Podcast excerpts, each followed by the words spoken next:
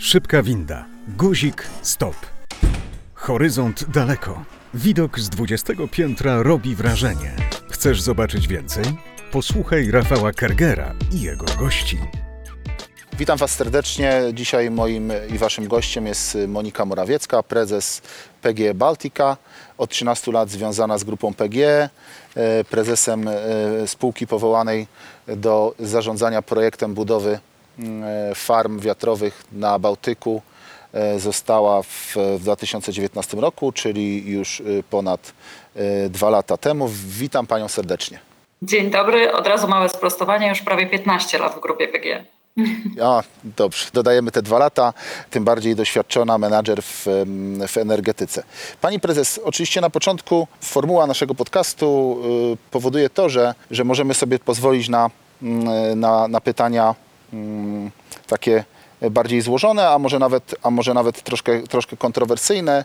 Y, no to na początek y, takie pytanie, czy czy pani uważa, że pani pracuje w męskiej branży? No to nie ma co uważać, bo to po prostu są fakty, prawda? Wiadomo, że przemysł w ogóle ciężki, energetyka w szczególności jest e, rzeczywiście bardziej męską niż kobiecą branżą, ale, ale też bez przesady. To nie jest tak, że, że tutaj jestem jedyna e, nie jestem jedyną kobietą w tej branży, absolutnie jest bardzo wiele osób na menedżerskich stanowiskach, na eksperckich stanowiskach, więc jeśli pan pyta, czy się dobrze w tym czuję, absolutnie tak. A zdarzyło się pani wejść na, y, na spotkanie branżowe albo na, na jakieś zebranie i byli sami mężczyźni i pani jedna? O tak, to wiele razy oczywiście, to się zdarza cały czas. Powiem więcej, to się zdarza bardzo często w, przy okazji różnych konferencji czy też podcastów, e, gdzie jest bardzo mały procent zapraszanych kobiet do tego typu wydarzeń. Także to jest standardowe, natomiast myślę, że się jakoś tam zmienia też na plus. A czy, y, czy w zarządzaniu PGE Bałtyka przeszkadza Pani nazwisko? Nie, nie przeszkadza mi nazwisko. Przyzwyczaiłam się do mojego nazwiska już od, y, no powiedzmy, 18 plus lat, jak to się ładnie mówi. No i jako, że jestem 15 lat już w tej branży, w, tym, w tej firmie, w branży trochę dłużej, bo wcześniej w firmach doradczych, doradzałam też w energetyce, no to jednak y, jakoś tam się z nim zżyłam i myślę, że moje nazwisko zafunkcjonowało w branży wcześniej niż, niż, y, niż od kiedy, jak rozumiem, pan pyta tutaj o pana premiera, o pana... że jest premierem. Pani prezes, jest pani, jest pani dyrektorem od wielu lat, zajmuje się pani w, w spółce PGE Bałtyka zarządzaniem projektowym właściwie. Na czym to zarządzanie polega? Jak wygląda zespół powołany do, do budowy y, tych y, trzech y, farm wiatrowych? Mówimy o farmach wiatrowych na prawie, o ile dobrze liczę, 3,5 gigawata mocy zainstalowanej. To jest PGE Bałtyka 1, 2 i 3. Jaki zespół kieruje tym projektem i czym wy się tak naprawdę zajmujecie? Mhm. E, dziękuję za to pytanie. No to Mm, to oczywiście nie, to, o czym teraz będę mówiła, nie jest wyłącznie e, domeną takich spółek jak moja, czy też morskich farm wiatrowych, bo zasadniczo model realizacji inwestycji w ogóle e, w energetyce w szczególności jest właśnie modelem realizacji projektów. Prawda? Jeśli budujemy e, elektrownię mm, węglową, to jest to też projekt inwestycyjny. Jeśli budujemy farmę wiatrową na morzu, to też jest projekt inwestycyjny. Tutaj może o tyle jest inna sytuacja, bardziej e, złożona. W naszym przypadku są te projekty e, na morzu, że, że jest trochę inny model realizacyjny, to znaczy nie jest to formuła e, tak zwanego EPC, czyli Engineering Procurement Construction, czyli formuła generalnego wykonawcy. Z reguły, jak słuchamy o doniesieniach właśnie o, o, budowie jednostek konwencjonalnych, to z reguły mówimy, został wybrany generalny wykonawca inwestycji i on już potem całą budowę prowadzi, prawda? To jest troszeczkę inaczej. Wtedy inwestor, czyli firma energetyczna, jest bardziej nadzorującym budowę niż faktycznie prowadzącym, bo prowadzi ten generalny, tenże generalny wykonawca. E, tutaj w energetyce wiatrowej morskiej mamy, mamy trochę inną sytuację. Modelem takim przeważającym e, na świecie, w Europie w szczególności, jest e, tak zwana wielokontraktowość, czyli nie wybieramy jednego generalnego wykonawcy, tylko wybieramy dostawców poszczególnych komponentów. W tym przypadku turbina, wieża, fundamenty, instalacja fundamentów, kable wewnętrzne, kable eksportujące i tak to jest wiele, wiele pakietów y, tych dostaw, które potem my jako inwestor musimy sami jakby integrować między sobą. To też jest oczywiście wielkie wyzwanie, bo, bo tak jak mówię, to nie jest standardowa formuła realizacji, z której, do której jesteśmy przyzwyczajeni jako polskie spółki energetyczne. Także tutaj e, dużym takim aspektem, na który zwracamy uwagę, jest właśnie ta współpraca. E, pan redaktor na pewno wie, że niedawno zamknęliśmy transakcję z Orsztedem, z firmą duńską, która będzie współinwestorem przy naszych pierwszych dwóch projektach. I właśnie ta współpraca w tym zespole wspólnym projektowym, bo to jest, e, to jest taki mechanizm współdecydowania, to jest joint venture 50 na 50%, to oznacza, że wszystkie decyzje musimy podejmować wspólnie i jednomyślnie. I w tejże formule właśnie tą wielokontraktowość będziemy w stanie zrealizować.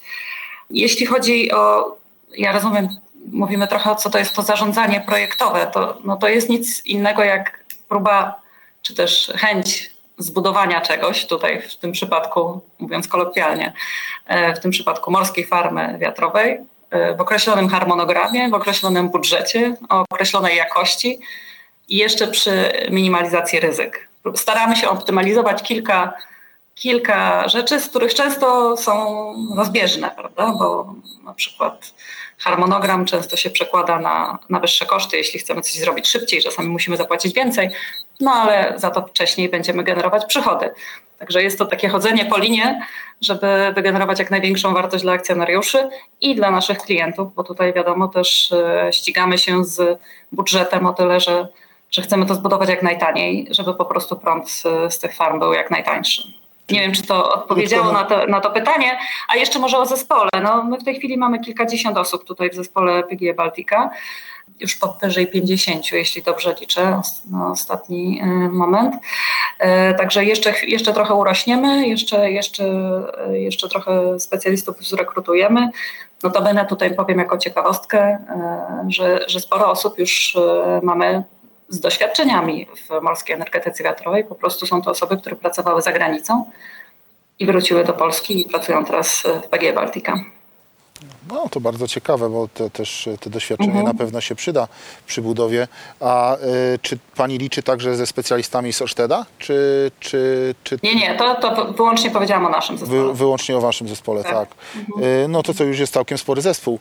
Y, no projekt też jest spory, bo trzeba powiedzieć, że, że pan prezes Dąbrowski kiedyś, kiedyś ocenił go na 30 do, tylko dwie farmy, Baltica 2 i, i 3 na 30 do 40 miliardów złotych.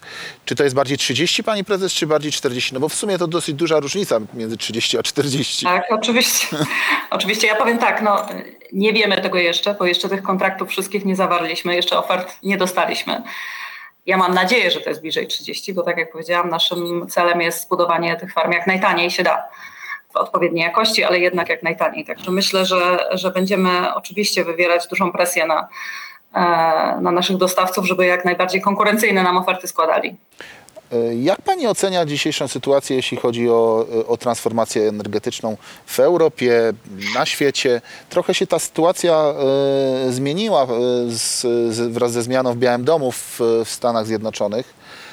Wydaje się, że kurs y, ekologiczny, taki kurs w kierunku neutralności klimatycznej został obrany wyraźniej y, na świecie, przede wszystkim przez ten no, sojusz euroatlantycki, tak to ujął, w którym, y, w którym my, którego my jesteśmy częścią. Pytanie jest takie, czy, czy bez zaangażowania Azji w ten taki światowy zielony ład jesteśmy w stanie osiągnąć Pani zdaniem sukces? E, ale to, to już rozumiem trochę pytanie z tezą, tak jakby Azja się nie angażowała. No uważam, że, uważam że, jeżeli, że jeżeli rośnie, rośnie mhm. zużycie, zużycie energii z węgla i wydobycie węgla w Chinach, Indiach, e, no to znaczy, że y, nie do końca chyba jest mhm. tak e, różowo. Może jeszcze rośnie, ale szybciej, dużo szybciej, w dużo szybszym tempie rosną źródła odnawialne w tamtych krajach również.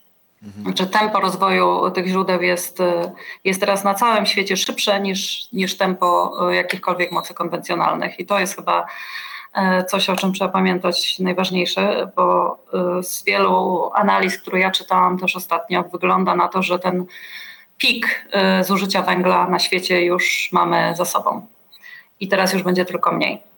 Także ja myślę, że absolutnie e, wyraźnie widać, że cały świat zmierza w tym kierunku, a to dlatego, że tu, tu nie gra rolę w tej chwili żadna ideologia. Oczywiście jakieś gesty polityczne są ważne, ale moim zdaniem to już jest e, czysta ekonomia, która tutaj gra rolę.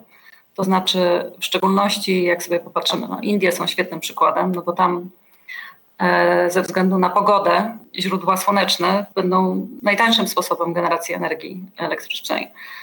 Więc to już nie jest kwestia, czy chcemy być tutaj w światowym trendzie, tylko po prostu nam się to opłaca dla kraju po prostu. I to samo będzie w Chinach. Chiny bardzo mocno inwestują też w energetykę wiatrową i słoneczną. E, zresztą spodziewamy się, że to będzie kolejny duży rynek właśnie też na energetykę wiatrowo-morską. Tajwan zresztą teraz jest bardzo dużym rynkiem e, na te inwestycje. Także ja, ja sądzę, że to jest e, trend, którego się już nie odwróci, bo po prostu technologia na to pozwala. Tak jak kilka lat temu jeszcze można było mówić, że o, to bogata Europa sobie tutaj coś wymyśliła i sobie chce być pierwsza, jeszcze narzucić swoją ideologię wszystkim, to już nie jest ideologia. To jest, e, to jest biznes, to jest ekonomia, to jest, e, to jest po prostu racjonalny wybór. Ja nie twierdzę, że to jest, że to jest ideologia, żeby była, żeby była jasność. Zaczęło się od idei, natomiast y, dzisiaj to rzeczywiście jest pokaźny biznes. No, zaangażowały się w ten biznes bardzo duże firmy, zaangażowali się bardzo duży, duzi inwestorzy, no, jest wielu promotorów y, tego nowego ładu. Y, no niemniej, niemniej jak mówię, no tutaj tak, tylko ja, ja, ja dlatego mówię, że biznes w znaczeniu biznesu też dla krajów, jakby z punktu widzenia jakby publicznego dobra, nie tylko dla tych firm, które się w to zaangażowały, bo to oczywiście jest zawsze łatwiej tak, że powiedzieć, że a, bo to te firmy na tym zyskają, a wszyscy inni będą płacić. Myślę, że to jest taki klasyczny win-win. Firmy zyskają, no bo firmy po to są, żeby przynosiły zyski dla swoich akcjonariuszy czy też udziałowców, ale w tym przypadku też klienci tych firm też zyskają, bo zyskają czystą i konkurencyjną cenowo energię. No właśnie, i to jest bardzo ciekawy wątek, który chciałbym, który chciałbym rozwinąć, bo y, oczywiście ceny, ceny energii rosną. E, rosną także e, z powodu e, wzrostu cen emisji CO2, ale także rosną z powodu tego, że, bo ja nie mówię o samej Polsce, one rosną właściwie ogólność, to jest ogólnoświatowy trend.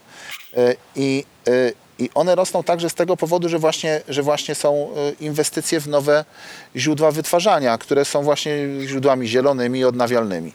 Kiedy dojdziemy do takiego punktu, te inwestycje się skończą albo będą już na tyle zaawansowane, że będziemy mogli mocno korzystać z tych źródeł w sposób y, konkurencyjny wobec tych tradycyjnych źródeł, które, którymi się posługiwaliśmy przez dziesiątki lat y, i te ceny zaczną spadać. Jak pani to ocenia? To ja mam trochę inne spojrzenie na tę sprawę, bo to nie jest tak, że te ceny rosną przez te inwestycje. W tej chwili akurat już w Europie jeśli chodzi o inwestycje w źródła odnawialne, to można powiedzieć, że każdy nowy wiatrak czy każdy nowy panel obniża cenę energii. Na pewno obniża hurtowe ceny, a y, także detaliczne. Od kiedy już te, te technologie staniały na tyle, że nie wymagają ogromnych subsydiów, bo wydaje mi się, że czasami zapominamy o tym, że świat się zmienił od tego, jaki był 10 lat temu. 10 e, lat temu, kiedy Niemcy prowadziły ten swój ogromny program, e, nadal go prowadzą, ale wtedy było to tak bardzo mocno widoczne, gdzieś po 7 gigawatów rocznie instalowali źródeł słonecznych. Przez 3 lata były taki, taki boom, absolutny boom inwestycyjny na te źródła, ale one wtedy kosztowały po 300 euro za megawattogodzinę. 300-200 to, to taki przedział. Teraz jeśli kosztują 40 do 50 euro za megawattogodzinę, to to już nie jest obciążenie dla klientów, to wręcz przeciwnie. E, więc to, to, nie jest tak, że przez inwestycje rosną ceny energii. Kiedyś tak było rzeczywiście, teraz to już jest inny świat. E, teraz ceny energii rosną e, przez rosnące koszty emisji dwutlenku węgla w szczególności. Natomiast pamiętajmy o tym, że bo też wydaje mi się, że często jest taki błąd myślowy popełniany, że mówi się koszty transformacji i epatuje się tymi miliardami, setkami miliardów, nawet często koszt, kosztów transformacji. Natomiast zapomina się o tym, że no co jeśli byśmy tych inwestycji w tą transformacyjną energetykę nie robili? Czy wtedy nie byłoby kosztów? No byłyby. Nasze, jakby popatrzmy na nasz kraj, nasze, y, większość naszej floty wytwórczej y, w elektrowni węglowych kończy swój czas y, życia technicznego po prostu. I w perspektywie kilku, kilkunastu lat te wszystkie jednostki musiałyby też być na coś zamienione, musiałyby też przejść proces inwestycyjny, czyli też koszty.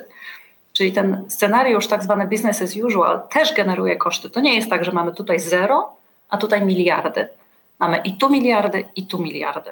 I pytanie jest, na co lepiej wydać te miliardy? To jest tego typu pytanie i, i myślę, że odpowiedź to jest dosyć jasna. No właśnie, y, jeśli chodzi o same elektrownie węglowe i, i zużycie, zużycie węgla w, w polskiej energetyce, no to jaki pani przewiduje scenariusz? Y, Czy to będzie szybsze odejście od węgla niż y, zakłada polityka energetyczna państwa do y, 2040 roku, czy, czy, czy może właśnie takie? Takie, takie dokumenty jak polityka energetyczna, oczywiście one są mm, z jednej strony zawierają jakieś prognozy, ale z drugiej strony to są w zasadzie dokumenty takie kierunkowe, pokazujące tylko wizję tego, do, do czego mamy dążyć, czy też właśnie obrania kierunku, w którym idziemy. Polityka energetyczna w tej chwili jasno wskazuje, że, że właśnie idziemy w stronę transformacyjną, inwestujemy w źródła odnawialne. Opiera się też na jakichś założeniach kosztowych, co do też tych źródeł. Y, Historia pokazuje dotychczasowa, że z reguły nie doszacowujemy, nie doszacowywaliśmy ostatnio, ostatnimi laty, tempa y, spadku kosztów właśnie technologii odnawialnych. Jeśli nie, do- nie doszacowujemy tempa jakby założeń kosztowych, to z reguły też nie doszacowujemy tempa y, rozwoju tych źródeł. No bo właściwie od tempa rozwoju tych źródeł będzie zależało tempo wycofywania się z węgla, bo wiadomym jest, że no, bilans musi być y, dopięty, że tak powiem, energia w gniazdku musi być. Więc to nie jest tak, że możemy sobie zadekretować jakąś y, ścieżkę i jej się trzymać, no bo zawsze będzie to pytanie, a co w zamian i czy to w zamian jest w stanie w tym samym tempie się rozwinąć i zastąpić y, te źródła. W szczególności też to w zamian, oczywiście, i tu od razu przechodzę do tego e, pytania, które z reguły w tym kontekście pada, no ale jak co, jeśli nie wieje wiatr i nie świeci słońce? Czyli oczywiście te e, przejściowo e, zakładamy tutaj duże inwestycje w źródła gazowe no właśnie na takie przypadki, na takie dni, kiedy nie świeci i nie wieje. Także to pytanie o wycofanie się z węgla to też jest pytanie o to, w jakim tempie będziemy inwestować w te nowe moce, bo tylko wtedy będziemy mogli zamykać e, elektrownie węglowe. Inaczej no, no nie chcemy, żeby zabrakło prądu w kraju. No tak, no tak. A jednocześnie wraz z, z, z elektrowniami węglowymi, no oczywiście zamierzamy redukować także y, moce wydobywcze, więc y, to jest pytanie, czy my zmierzamy w kierunku modelu zużycia węgla wyłącznie z importu, Pani zdaniem? Nie, nie, absolutnie. Ja myślę, że tutaj akurat dostosowanie się tego potencjału z jednej strony wytwórczego, z drugiej wydobywczego w jakimś tam horyzoncie będzie następowało. To są takie zawahania chwilowe, moim zdaniem, ten import. To nie jest coś, co będzie na stałe importem. Znaczy, dobrze by było, żeby, żeby moce wydobywcze były na tyle dostępne, do kiedy będą potrzebne moce wytwórcze. I, i myślę, że to nie jest trudne do osiągnięcia, wbrew. Także tu bym się nie obawiała. Wróćmy, wróćmy do, do, do, do, do meritum e, e, i do tego, czym, czym się zajmuje PGE Baltica. No, chciałem zapytać o tę współpracę z zagranicznym partnerem, doświadczonym partnerem. Sama Pani na początku naszej rozmowy wspomniała, że ona zaistniała, że, że, że korzystacie z tego doświadczenia. Jak często w praktyce do tego korzystania dochodzi? Znaczy, jak często się spotykacie? Co zamierz- za- zamierzacie de facto uzyskać? Jaki będzie udział w tym projekcie tak e, szczegółowo Orsztedu? E, tak szczegółowo to ja nie będę mówiła, ale e, tak jak powiedziałam na początku. Dlaczego nie, pani prezes? Dlaczego nie? jest, myślę, że nie mamy na to czasu tutaj, ale to jest wspólny zespół projektowy. Co to oznacza? To oznacza, że każda decyzja musi być wypracowana przez, przez zespół, w którym są i osoby od nas, i osoby z, od naszego partnera. I wszystkie najważniejsze decyzje w projekcie, ale także te mniej ważne na, na niższych szczeblach decyzyjnych będą podejmowane, mamy takie zapisy w, w umowie, e, będą podejmowane wspólnie, to znaczy musi być kontrasygnata każdego, e, każdego z e, udziałowców. Tutaj to jest, to jest po prostu, my to nazywa, nazywamy nawet, nazwaliśmy sobie nawet zintegrowany zespół projektowy, stworzyliśmy. E, I tak go będziemy prowadzić właśnie, czyli jakby ten, ten przepływ wiedzy, przepływ informacji będzie się odbywał na poziomie bardzo roboczym. To nie jest tak, że będziemy co miesiąc, raz na miesiąc się spotykać i czytać sobie jakiś raport, sprowadzania projektu. No nie. Rozumiem. E, Ale żeby była jasność, e, ja może też w jakimś zakresie dodam. Rozumiem, że to jest takie joint venture, że nakłady po połowie, przychody, zyski też po połowie i Oczywiście. wkład pracy też po połowie. Takie jest, takie jest założenie. No właśnie, no to, no to zadam też pytanie o to, bo mm, my oczywiście doświadczeń z morską energetyką wiatrową de facto nie mamy e, i na ile jest możliwy udział w tym projekcie, który, który Pani prowadzi wraz z zespołem e, polskich firm? No to jest pytanie o ten tak zwany osławiony local content. Tak. Pytanie o local content jest dobrym pytaniem. Ja zawsze na to, no nie zawsze, ale często podaję taki przykład, że pamiętajmy o tym, że w ogóle na całej, e, na całym świecie w tej branży e, morskiej energetyki wiatrowej te łańcuchy dostaw są, są mocno rozproszone. To znaczy to nie jest tak, że w danym kraju, który inwestuje w te moce, jest zlokalizowany cały łańcuch dostaw. Nawet Wielka Brytania, która jest tutaj największym do tej pory rynkiem e, na te inwestycje, osiągnęła gdzieś poziom tego local contentu około 50%, ale po 15 latach od momentu, kiedy zaczęli inwestować w te, w te źródła prawda? I, i są największym rynkiem. E, Ja tutaj zawsze mam, mam taki fajny przykład, e, może go przytoczę, bo to, to, to jest e, ciekawe uzmysłowić sobie, e, jak wyglądają faktycznie te łańcuchy dostaw.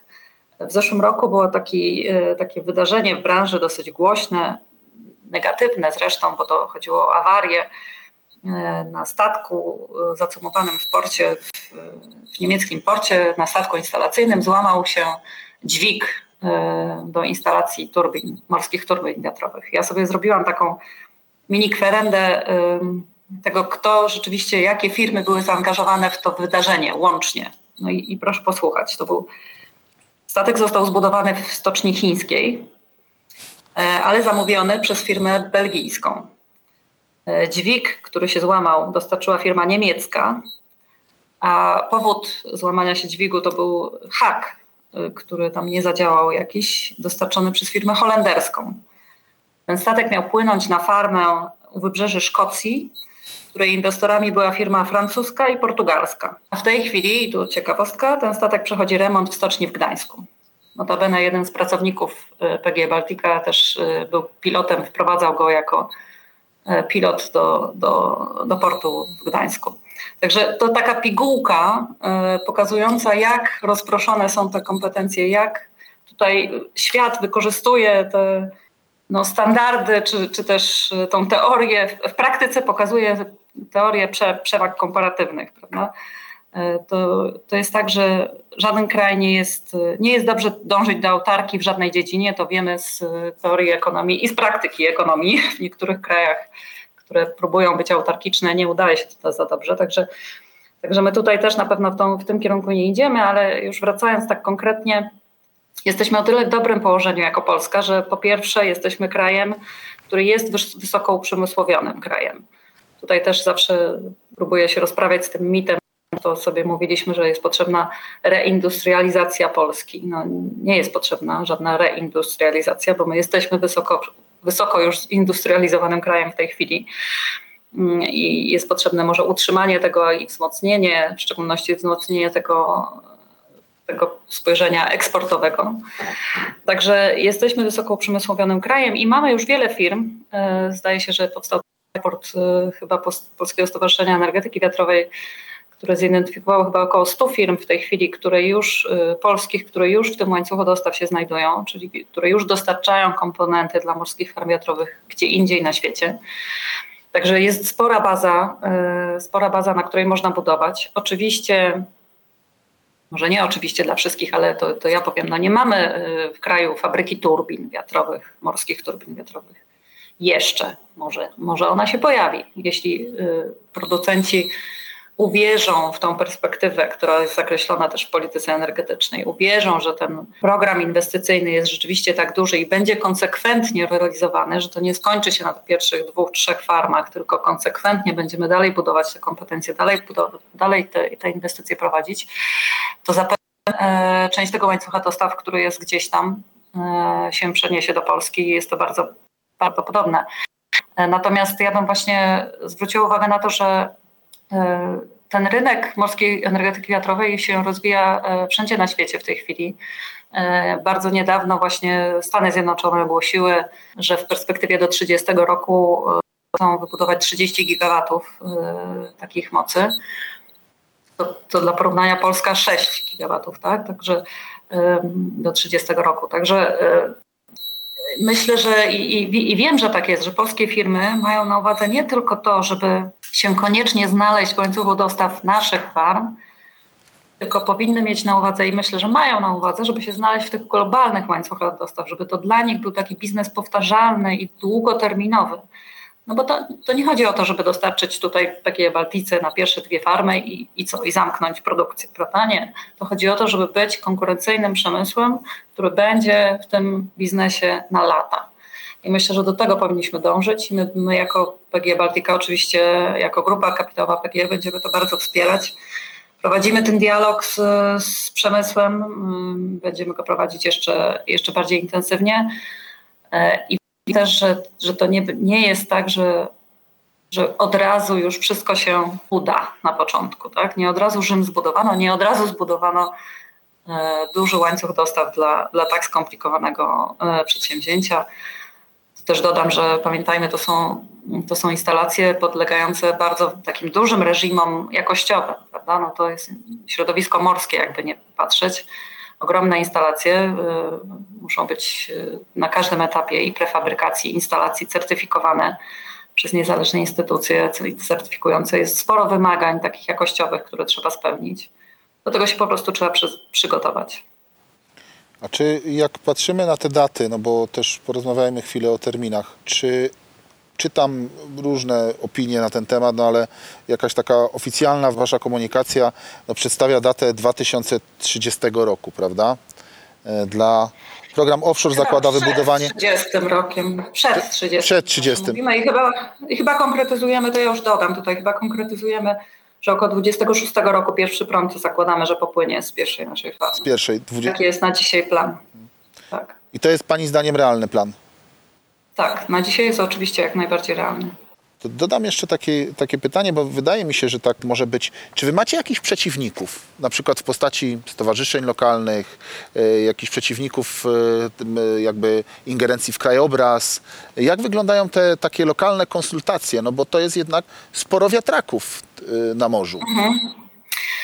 Tak, jest ich sporo na morzu, natomiast pamiętajmy, że one są też daleko od brzegu, prawda? To jest tam za linią horyzontu już w zasadzie, myślę, dwadzieścia kilka, trzydzieści kilometrów od brzegu, już jest dosyć daleko, e, więc e, ich nie będzie widać tak jak tutaj za mną e, tych instalacji, które chyba to zdjęcie jest chyba gdzieś u wybrzeży Danii notabene.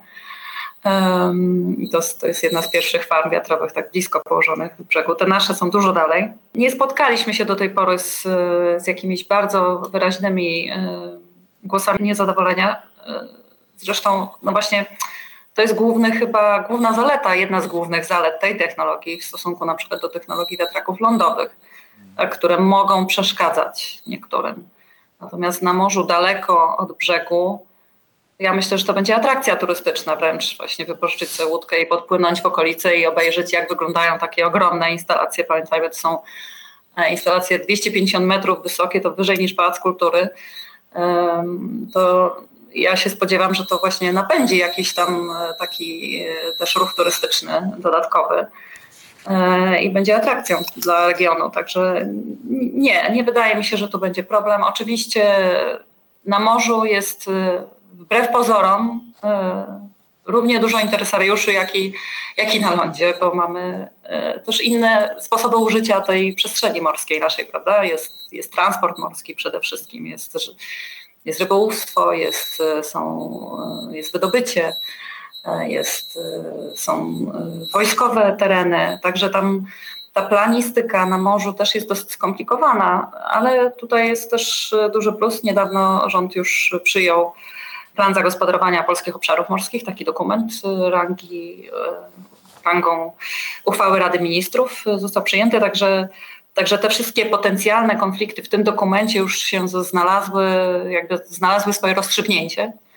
Czyli są jasno wytyczone obszary dla danych sposobów użytkowania e, naszego kawałka Morza Bałtyckiego i, i myślę, że no myślę, że tak. No, każda działalność to tak jak z pytaniem, czasami jest pytanie o, o szkodzenie środowisku, prawda? No, każda działalność człowieka jakoś tam ingeruje w środowisko, jakoś tam ingeruje w krajobraz. No, nie da się postawić fabryki i jej nie widzieć. No, nie mamy jeszcze niewidzialnych prawda? elektrowni, żadnych. Może się wszystko przed nami. Takich, to wszystko przed nami, może tak będzie. Natomiast z tych, z tych niewidzialnych, najbardziej niewidzialną właśnie chyba jest morska energetyka wiatrowa. Tak tutaj bym powiedziała, że z tych, tak jak, to tak jak z demokracją, tak? Nikt, nikt, nikt lepszego nic nie wymyślił. Bardzo zły system, nikt, nikt lepszego nie wymyślił. No tutaj bardzo zła inwestycja, ale nikt lepszej nie wymyślił. No. A jaki jest docelowo model współdziałania firm energetycznych właśnie w przypadku offshore'u? Był kiedyś taki pomysł spółki celowej Tauronu, Enei i PGE. Jak to teraz wygląda? Czy oni się dołączą do Was? Czy, czy być może będzie kolejny projekt y, kolejnych Baltica 5, 7, 8? Jak to wygląda? Tak, tak. To taki list intencyjny został podpisany i, i, trwają prace nad y, jakby skonkretyzowaniem tej współpracy y, z Tauronem i Zeneą. Także tu to, to, tyle mogę na ten temat powiedzieć. Nie, nie, to nie jest tak, że był pomysł, ten pomysł cały czas jest, po prostu trwają prace nad, nad jego realizacją. Będziemy informować oczywiście, jak będą kolejne kroki następowały. Czyli krótko mówiąc, ten pomysł nie upadł, ale on będzie dotyczył już kolejnych projektów. Tak, jak najbardziej. Nie tego. Znaczy nie, nie tych trzech. Rozumiem. Nie tych, tak, nie tych dwóch, nie tych trzech, tak. Y, no to ja chciałbym jeszcze y, jako y, wystąpić na chwilę z pozycji takich skrajnie liberalnych i zapytać o gwarantowaną cenę odbioru energii z offshore'u. Mhm. Jak z tych pozycji, z tych pozycji skrajnie liberalnych gwarantowana cena odbioru energii przez 25 lat jest, powiedział, taka troszkę nie, nie do końca akceptowalna. E, mhm, nawet, nawet bardzo nieakceptowalna. Bardzo nawet bardzo nieakceptowalne to jest. No i to, to jest, i to, i to jest pytanie. Niech pani odpowie, niech pani odeprze ten, ten, ten, ten taki delikatny, delikat, tę delikatną zaczepkę. Z przyjemnością jako e, liberalna ekonomistka z wykształcenia mam też bardzo dużo e, jakby sympatii dla tego typu pytań. E, oczywiście gwarantowana cena to brzmi bardzo groźnie. Natomiast powiem tak, powiedzieliśmy sobie na początku rozmowy, że rosną ceny e, emisji CO2 e, i w związku z tym rosną ceny energii. Jeśli przyjmujemy, a myślę, że 80% szansy trzeba by dać na scenariusz, że, że to będzie postępowało, co oznacza, że cena energii hurtowej będzie rosła, no to co by było, gdybyśmy nie mieli takiej gwarantowanej ceny z tych morskich farm wiatrowych. No sprzedawalibyśmy tą, tą energię po cenie rynkowej w danym momencie, tak? czyli po tej rosnącej cenie rynkowej. Prawda? My już dzisiaj mamy na rynku około 300 zł y, hurtową cenę energii. A co będzie za 5, za 10 lat? Czyli my, inwestorzy, sprzedawalibyśmy po, po, rynkowej cenie w danym momencie, która by w większości tego okresu, tutaj powiem moim zdaniem, byłaby wyższa niż ta gwarantowana zła cena Czyli ten kontrakt, bo to mówimy o tym kontrakcie, on się tak nazywa, to jest kontrakt różnicowy. Dlaczego różnicowy? Dlatego, że ta cena jest gwarantowana, ale ona jest gwarantowana w dwie strony. To znaczy, to działa tak, że energię elektryczną z tego wiatraka będziemy sprzedawać normalnie na rynku energii. Będziemy patrzeć wtedy, po jakiej cenie ją sprzedaliśmy. Jeśli ją sprzedaliśmy po cenie niższej niż ta gwarantowana, no to dostaniemy wyrównanie. Jeśli natomiast sprzedamy ją po cenie wyższej niż ta gwarantowana, to my zwrócimy na rachunek klientów te kwoty. Tak w uproszczeniu, bo to przejdzie przez zarządcę rozliczeń czy inną instytucję do tego powołaną. Tak? Czyli ten kontrakt różnicowy chroni nie tylko nas jako inwestorów, ale chroni właśnie klientów, że nie zapłacą więcej właśnie nie zapłacą ceny rynkowej wtedy za tą energię elektryczną, tej giełdowej na giełdzie energii, tylko zapłacą tą dzisiaj ustaloną. Dzisiaj, no właściwie tam za, za jakiś czas, bo ona jest finalnie ustalona. Tak? Także to, to, to zabezpieczenie jest zabezpieczeniem dwie strony. I powiem jeszcze więcej. Dzięki temu zabezpieczeniu e, my będziemy mogli otrzymać e, tańsze finansowanie, a tańsze finansowanie przy tak kapeksochłonnym e, projekcie oznacza tańszą cenę energii. Także myślę, że mam nadzieję, że rozwiałam trochę wątpliwości. E, no, to jest troszkę tak, natomiast ja bym-. Ja bym dodał tutaj, bo sama pani powiedziała, że y, cena energii w związku z, y, z projektami OZE ma spadać. Więc docelowo. Właśnie. A, Ale no właśnie, jeśli mamy teraz y, powiedzmy 300 zł cenę energii, a wzrośnie o 10 kolejnych euro nam cena y, CO2, to to już oznacza 350 zł prawie. Tak? A tutaj mówimy o cenie nie większej niż w tej chwili y, określonej 319. No, czyli tu będziemy mieć 350, a tu 319, więc obniżamy średnią cenę energii. Prawda? To jest ten mechanizm. No to jest taka opcja, jak, jak, jak były na przykład opcje zabezpieczenia kursu walut, prawda? Coś w tym modelu, no. No, nie wiem. No to jest, to jest po prostu mechanizm zapewnienia przewidywalności jakiejś. Yy, Znaczy dla samego inwestora, ja wiem, dla samego inwestora, ale pani to odwróciła i pokazała, że to jest też zapewnienie stabilności dla odbiorcy. tak, bo to jest, to stabilność dla odbiorcy, dokładnie. To odbiorca wie, że nie zapłaci za tą energię więcej. I to jest duża, yy, to jest duży uzysk, moim zdaniem. Jeszcze chciałem poruszyć kwestię tak zwanego portu instalacyjnego. Ministerstwo Aktywów Państwowych wskazuje, że to jeden z kluczowych elementów do tego, by cały projekt polskiej energetyki wiatrowej na Bałtyku się powiódł. Czy pani uważa, że y, ten port instalacyjny jest tak bardzo konieczny i, i ewentualnie, jeśli jest konieczny, to ile musimy na niego wydać, y, gdzie on powinien być, no i jak powinien działać? To znaczy, okej. No, port instalacyjny jest konieczny. Żeby móc zainstalować morską farmę wiatrową, trzeba mieć y, dostęp do portu instalacyjnego o odpowiednich parametrach. O odpowiednim głębokości, o odpowiednim nabrzeżu, o odpowiednim, um, odpowiednim wielkości miejsca, y, odpowiedniej głębokości i nośności tego, tego nabrzeża. Y, W tej chwili żaden portów nie jest przystosowany do takich inwestycji jeszcze. E, Potrzebują wykonać e, takie inwestycje modernizacyjne lub też nowe, e, wybudować nowe miejsca, nowe terminale do obsługi tego typu, tego typu inwestycji. W harmonogramie, w którym widzimy, że będzie potrzebny ten port, jeszcze jest to możliwe. Mówimy tutaj o, już też konkretyzując, najlepszym miejscem punktu widzenia geograficznego, bo tutaj pamiętajmy, na morzu liczy się czas. Tak? No, Im szybciej, im krócej y, statek będzie płynął, tym mniej zapłacimy za jego użycie. Także y, jeśli minimalizujemy ten czas, to, to Gdańsk lub, Gdynia są tymi najlepszymi miejscami w tej chwili. Z tego, co, co ja się orientuję, żadne decyzje wiążące w tej chwili jeszcze inwestycyjne w tych portach nie zapadły, ale wiem, że są przygotowywane, więc my tutaj patrzymy z optymizmem na, na to. y, Z całą pewnością no, byłoby źle, tak powiem, znaczy nie, nie, nie byłoby niemożliwe wtedy te inwestycje, bo musielibyśmy po prostu e, użyć e, jakichś portów zagranicznych, prawda? Więc da- dałoby się nadal wybudować te farmy, natomiast byłoby źle, gdybyśmy nie skorzystali z tego, e, z tego impulsu, jakim jest jednak prowadzenie tych prac e, z portu polskiego, po prostu. Więc, e, więc myślę, że to się powinno udać. E, Te inwestycje ciężko określić, bo to zależy, jaki model się wybierze, czy właśnie jakąś modernizację istniejącego już nabrzeża, czy budowę zupełnie nowego miejsca w porcie, więc to, to tutaj bym nie chciała wchodzić w te, w te szczegóły. Natomiast e, jeszcze trochę czasu na tą decyzję jest, ale już rzeczywiście coraz mniej, także tutaj to należy się śpieszyć. No i na tym zakończmy. Dziękuję. Moim i waszym gościem była Monika Morawiecka, prezes PG Bałtyka. To był podcast 20 Piętro. Chcesz wyrazić opinię? Masz pomysł na kolejny odcinek? Napisz do autora rafał.kerger małpa ptwp.pl